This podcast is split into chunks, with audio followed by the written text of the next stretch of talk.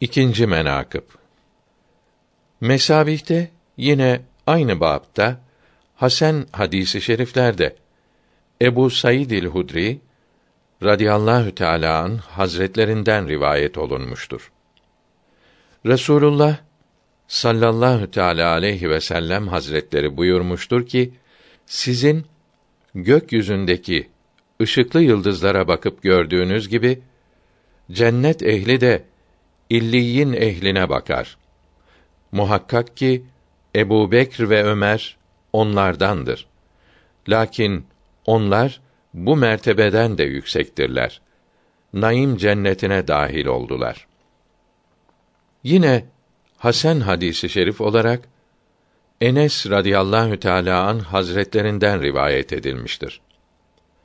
Resul Ekrem sallallahu teala aleyhi ve sellem hazretleri bu mana ile alakalı hadisi i şerifte buyurdular ki Ebu Bekr ve Ömer radıyallahu teala anhuma cennet erkeklerinin enbiya ve mürselinden gayrı seyyididir. Ala nebiyina ve aleyhisselatu vesselam.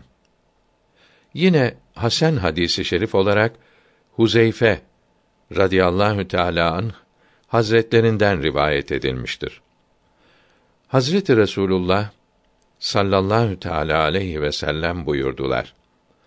Bu mefhum üzerine ki iktida edin, uyun o iki kimseye ki benden sonra halifedirler. Onlar Ebu Bekr ve Ömer'dir. Radiyallahu anhuma. Yine Enes radıyallahu teala an hazretlerinden rivayet edilmiştir. Resulullah sallallahu teala aleyhi ve sellem mescide dahil oldukları zaman Ebu Bekr ve Ömer'den başka kimse başını yukarı kaldırmazdı. O ikisi Hazreti Resul'e bakıp tebessüm ederler idi.